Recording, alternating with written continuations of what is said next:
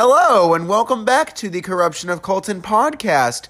Sorry I haven't recorded in about a week, but I just needed a little break. I mean, the last episode, the best rock and metal albums according to Loudwire and I from nineteen seventy to two thousand twenty-one just took the breath out of me. I mean, it was like a two-hour episode. It took several days to record, and honestly, I just needed a little break from recording.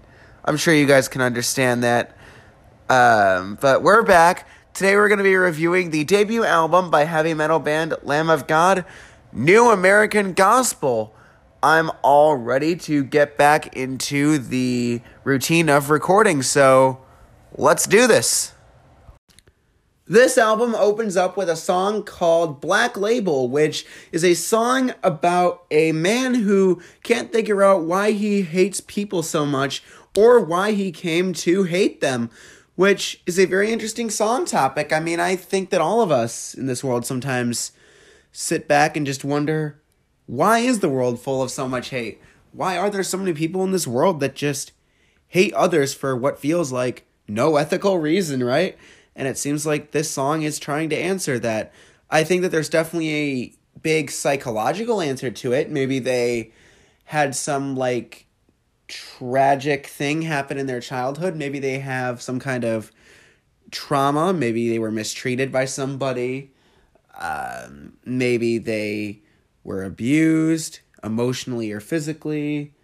Or maybe they just hate the world because they're, you know, suicidal. Maybe they have bad mental, they have like terrible mental health and they just don't want to be in this world. And so having people around them reminds them that they're in a world they don't want to be a part of. And they're part of this species that they wish they weren't part of because they wish they were dead. You know, I think there's definitely a lot of psychological answers to that question in the song Black Label, but I think Black Label attempts to answer that with some very compelling, compelling lyrics, and I really like it.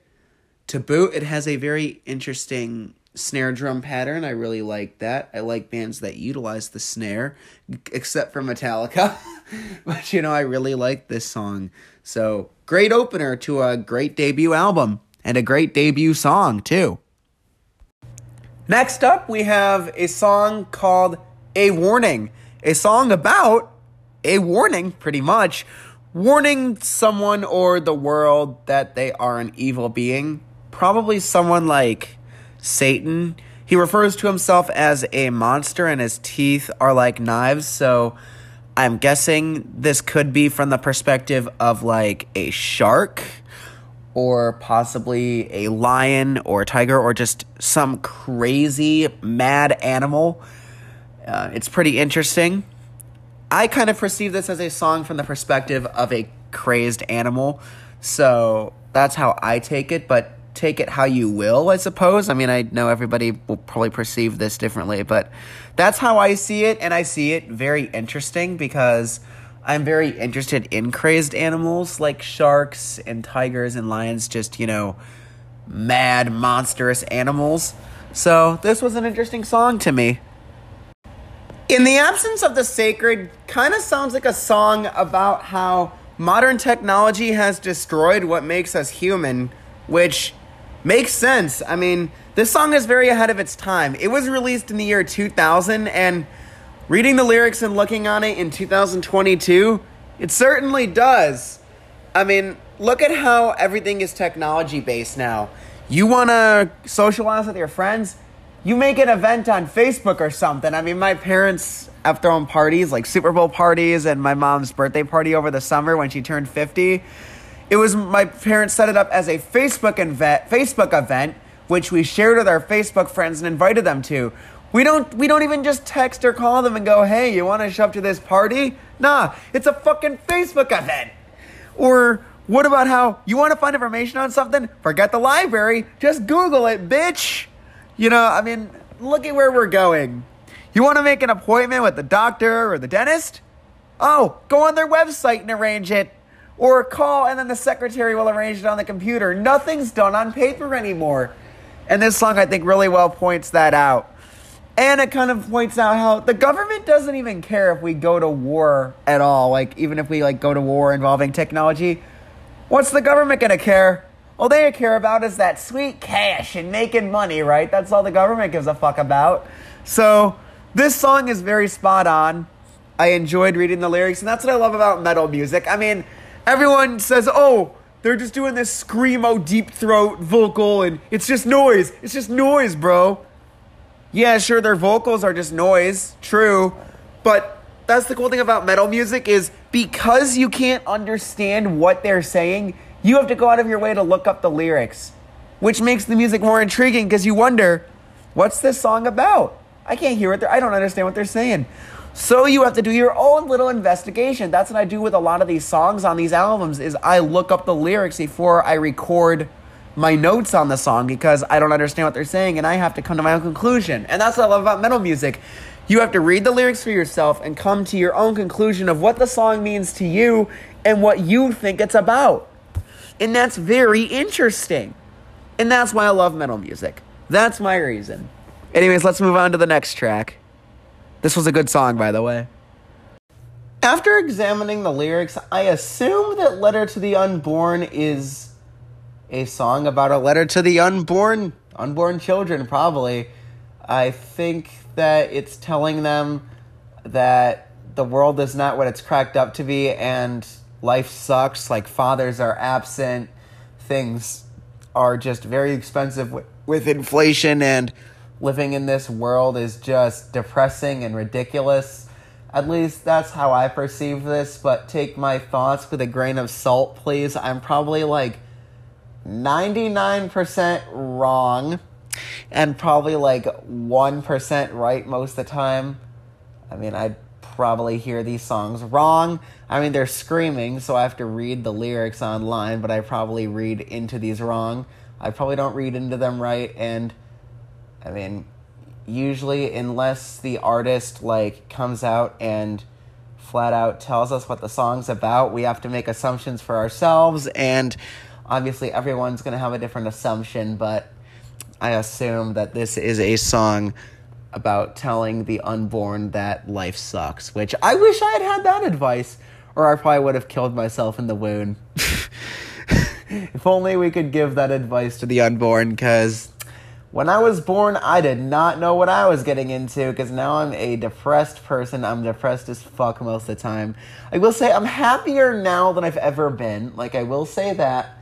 After, ever since I've started this podcast, I've been a much happier person, but I will say I could still use some therapy, but unfortunately therapy is expensive as fuck with inflation and cannot afford it, and I'm fucked, and you know, I'm just, inflation with this country sucks, just how expensive everything is, nothing is how it used to be, and I probably sound like some old person going, back in my day, things cost a dollar, but you know, I mean, that's generally just how I feel. I feel like prices are not the same, and I don't like change, and I know that I have to adjust to change, but it's hard to adjust to said change in economics. So I'm definitely struggling with that, and I feel like that's what this song could be saying, just trying to give advice, and I wish that we were given a choice on being born. Like, imagine if you could be in the womb, and God could just feel like, do you want to be born or no? Shows you what the world looks like, and be like, hell nah, don't. Because I definitely would have said that. I would have said, but maybe that's why God doesn't give you a choice, because ninety percent of people probably would be like, I don't want to live in among that. I don't want to live among that shit. So that's probably why we're not given a choice, though. But that's my little rant on uh, this world. I'm probably going to get canceled for my uh, opinions on current economics, but who cares? So the next track we have is Black Dahlia, and I really want to point out the composition of the songs and just the mixing and mastering in general. Something I've really noticed is that a lot of the songs have great composition, and it especially shows on this track where the song starts out with this very eerie intro. It actually sounds kind of creepy and messed up. If I didn't know any better, know any better, I would think I'm listening to the soundtrack of a horror movie, and then it just jumps into this really badass riff, and these really heavy drums, and The way it's comprised and compressed is just really fucking good, and I just love the mixing and mastering. I mean, for a debut album, it sounds really good, but yet again, I guess you could argue that before they were Lamb of God, they were a band called Burn the Priest, and they had done an album in nineteen ninety-nine, which kind of was much more poor quality. I mean, the audio was a lot more crunchy, and at the time they were just learning how to make a record, so they might have learned from that record. So when they were making New American Gospel, took the took what they had learned from that album and put that towards New American Gospel, and all the things they all the negatives from that album, they took those out and left them out and mixed and mastered it with all the good qualities and all the stuff they had learned. So I guess it does make sense. And in turn, it, tur- it worked in their favor to so far be a great album. So good job. I want to, I'm probably going to applaud that at the end as well when the review's over. I just really noticed that on this song, that they really paid a lot of attention to the mixing and mastering on this track. So good job, Lamb of God. Let's move on to the next track. Terror in the House of Frank Pollard. Again, it's got a very interesting composition. The one thing I didn't like is, is that it had a very long title. So when looking up information about it, it took me quite a while because I'm a slow typer being blind, so I was just like, eh, which is why I don't really like song titles unless I find it necessary. It didn't really feel necessary here, but what I did like is that before it got into the vocals and the lyrics, which was like a minute later, we got like a good minute of just build up. So like the guitars were just like, and the drums are like, ba-bong bong. So, you know, it was just a very interesting composition. So I really want to applaud that here. And obviously the scream vocals were very interesting. The lyrics were interesting. I really like scream vocals. Like, and I don't know why people call it noise. It makes it really good. It hides the lyrics, which makes the listener look them up, which is a good thing. You should be curious about the lyrics. I don't get why people hate that so much. Even my own parents call it noise. My mom hates it. My mom just says it's noise. My mom, one time I was listening to Pantera, and my mom's like, I think I was listening to um, the song Walk specifically, and my mom was like, turn that shit off. And I was like, it's not shit, Ma. You just don't understand it. And I know I sound like some like young teenager going, you don't understand me, Ma. But genuinely, yeah, I'm an eighteen-year-old adult, but I really do feel like my parents don't understand it. I just feel like my parents were born in the seventies. They came from an era of like Led Zeppelin, which I also just wish they did understand. I mean, they did come from the era of like Black Sabbath and Iron Maiden. My parents grew up with bands like Metallica and Megadeth and Slayer and stuff in the eighties. Their lyrics were occasionally kind of hidden as well, but for some reason my parents liked those bands, but call the newer metal bands like Slipknot and Pantera shit. I just don't get it. My parents hate it, what feels like for no reason. And even like my dad, we were having this argument a few week, few days ago. He was like, well, I don't like it and I don't want to hear it in my house and I don't have to hear it. And I'm like, just because you don't like it doesn't mean I can't listen to it. Because he says, oh, you can't play it in my house. And I'm like, I get you don't like it, but you don't need to go so far as to not let me listen to it in my own space, like my own room. And also I'm very interested in doing being the vocalist for a metal band, so I've been learning scream techniques, and my dad says, oh, you can't do that in my house. And I'm like, well, I am doing it in my own space, and I feel like what I do in my own space is my own thing, and you shouldn't be able to, you know, yell at me for it. I mean, I get it's not an interest of yours, and it's not your hobby, and it's not your ideal thing, but I feel like my hobbies should be embraced with semi-interest. You shouldn't be able to just tell me knock knock off your hobby because I don't like it. I mean, I don't, I mean, my dad is interested in um, shooting ranges. So he collects, like, guns and stuff. And guns can be quite terrifying, but I don't go, take all the guns out of the house because they're a little intimidating. I mean, his hobby's, like, far more terrifying and far worse. I mean, I don't know how good of a shooter he is. I've never seen him shoot anything. He's never took me to a range. So, how do I know that he has good aim? I mean, I embrace his gun collecting hobby, so he should at least collect my hobby, uh, he should at least embrace my hobby of metal vocals. But again, my parents love to use the argument of, I pay the bills, that makes me superior. Which I hate. Or like, oh, you don't pay bills, so you're not affected. Ah, yes. What if the house, like, let's just hypothetically say the house explodes. Oh, you don't pay the insurance, so you're not affected. I'm still fucking homeless. Still affected there.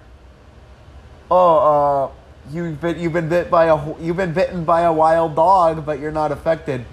I'm the one bleeding. Yeah, I'm not the one paying the insurance or the medical bill, but I'm the one who's bleeding. Still affected. So I don't. Or like, we have this dog that I'm not really a fan of. It shits everywhere. I didn't ask for it, and he's like, "You don't pay the vet bills," and I'm like, "Still shitting everywhere around my stuff." And he's like, oh, but you clean up after the bunnies. Yeah, but I'm the one who wanted bunnies, though. When I got the pet bunnies, I knew what I was signing up for. I knew I'd have to pick up bunny shit because, well, they're rabbits. What would you expect? Them to not poop? My parents' logic is just very flawed and dumb, in my opinion. I know it sounds like just some young person going, oh, you just don't understand your parents. You don't have a kid, and until you have a kid, you won't get it. And I'm like, I feel like it's still frustrating, and I do get it to some extent. Does anybody not, like, does anybody, anybody listening to this podcast, enlighten me? Because I feel like what my parents is doing is in some way flawed and stupid. Anyways, sorry about my little mini rant, but I felt like it related to this album or song or whatever.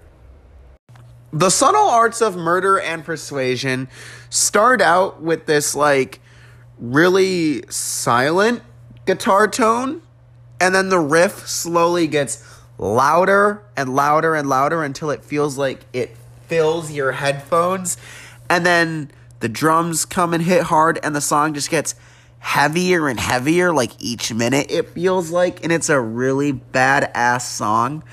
This is definitely one of the songs I would recommend off this album. It just, it gets louder. It gets heavier and more aggressive. It's a great song. Definitely check it out. Let's move on to the next one. On Parian, I would say Chris Adler is definitely on his A game here. Probably his best drum performance on the entire album. It's a pretty fun hard hitter. Definitely a song that I come back to. Sorry, I'm not saying much about the lyrics these last few tracks. But, like, I Google them, and sometimes they're just hard to decipher. Sometimes you just don't know what to make of them. And that's kind of just been what's going on for the last few tracks. But Parian is still an enjoyable song. You know, I think that the scream vocals are obviously very fun to listen to, like any metalhead would say, or if you just got that rage in you and you just gotta let it out. And whenever we're mad, we whenever you're mad, you just wanna fucking scream, and Lamb of God feels that desire, right? Let's move on to the next track. Confessional sounds like a song from the perspective of somebody who has done something despicable, something fucked up, something unforgivable, right? Like, all the adjectives, and they are confessing to it, and they're aware that even though they got away with it, it still haunts them. It's still in their head, and it haunts them in that way, and I can definitely relate to that. I feel like everybody does something awful in their life that they hide, that they just, like, try to cover up, and no matter what, even they even though they get away with it, you know, they still fucking regret it. And I think that everybody kind of has that in their lives, right? I mean, I definitely have my own little story, which I'm going to tell you. So basically, one time I got so mad at someone online that I literally went completely apeshit and literally, like, sent, like, death threats to them. I definitely regret it to this day. Like, that's, like, just super fucked up. I mean, I'd say you never fucking do that shit. Uh, I was just a mad, like, eighth grade kid. You know, I was probably in, like, seventh, eighth grade. It was petty drama. It was literally over this kid. Like, I made a story time about, like, middle school, and, like, he, like, gave me gave me a false community guideline strike over it, and I thought that his actions were super petty. So I thought I'd be petty back, but sending him death threats was definitely an overreaction. I could have just called him a pussy or a sore loser to the video, but for some reason I just went, like, completely extreme and overboard. So I'd say definitely everybody does something just, like, completely fucking off the rails, right? But that's my little story. Let's move on to the next track. O D G A H E? Odigen? I don't even know how to pronounce that. The the final track on this album has a weird title. But anyway, um, this made great use of the instruments, um, but mainly great use of the vocals. I must say the vocals are probably the strongest here. It's the album closer, and it's probably the best vocal performance. Maybe not the best Lyr- like it's not the best lyrically or, like, instrumentally. The instruments are kind of basic compared to the rest of the songs on the album, but the vocals are good. It was just an okay song, you know. It it passes. It's passable. There's just better songs on this record. So let's get into what I think of this record overall. So, New American Gospel. It was pretty fucking good. For one thing, Chris Adler, the drummer of Lamb of God, is used to his fullest potential, especially on the song Confessional, where they just make full use of, like, the bass drum and snare drum and mixing them together. And, man, Chris Adler pra- plays pretty fast on this record. I almost said prays pretty fast, which is pretty ironic because the album's called New American Gospel. But anyway, so he plays pretty fast and aggressively on songs like Confessional. The guitar riffs are just super country. country. This is not a country album. Sorry, it's late at night, and I am like, you know, it's late at night. I'm getting ready for bed, so I'm probably just tripping out from exhaustion here. I, I don't know what's going on. Anyway, the riffs are crunchy, I meant to say. And they're crunchy as hell on basically every song. I don't think I could point out a song where it's best. Maybe, freaking, uh, I guess I'll go with Confessional, I guess. I mean, I guess that's one good song that had it. I just can't point out a great song for the riffs because all the riffs are great. It's hard to pick one riff, but I can tell you what my favorite songs in this album were. I loved Black Label and A Warning and Confessional. Those are my top three. They had great lyrical themes. And of course, I liked little other side songs like uh, Pariah, which, just like Confessional, Mate plays the instruments to their fullest advantage. And again, more great lyrical themes on Letter to the Unborn. I wouldn't say there's really a bad track on this record, actually. It's a four point five out of five. Great debut album. I want to give it a five out of five, but here's why I don't. I only want to give five out of fives to, like, the very best albums. So I want to preserve it for something like legendary albums that I love, like Rust in Peace or Metallica's Black Album, or maybe like Nevermind by Nirvana or Ten by Pearl Jam or Nickelback's All the Right Reasons or other magnum opus albums like The Debut by Van Halen or freaking, uh, what's another good one? Cowboys from Hell by Pantera. You know, albums like that that are just endless classics. It doesn't matter what year or what timeline you listen to it in. It's just beloved. Albums like that. This was a great album, but I wouldn't call it a timeless record. Will it ever be bad? Probably not. It just... It just doesn't hold up the same way those albums do. Does that make sense?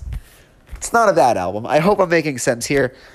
So I only want to give a five out of five to the absolute best powerhouses of records, right? But this was a great one. Also, just a little, some final notes. I am finally starting to back up the YouTube channel, the Corruption of Colton podcast YouTube account, which is pretty behind. At the time of recording this, I only have, like, the first five episodes up, but this is obviously episode nine of the podcast.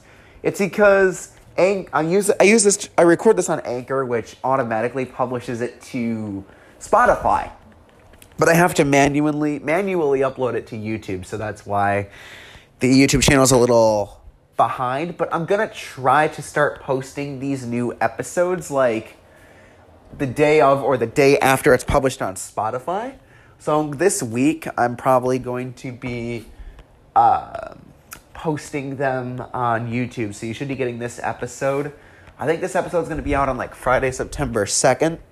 So if you're already listening to it, go check the YouTube channel. I've probably uploaded, like, the other episodes by now. And this episode is probably either up or going to be up soon. So that's... Thank you. That's my... review of Lamb of God. Sorry that I was out for a week, but again, I just needed a break after that two-hour episode. I should be back in another few days for episode ten. Thank you.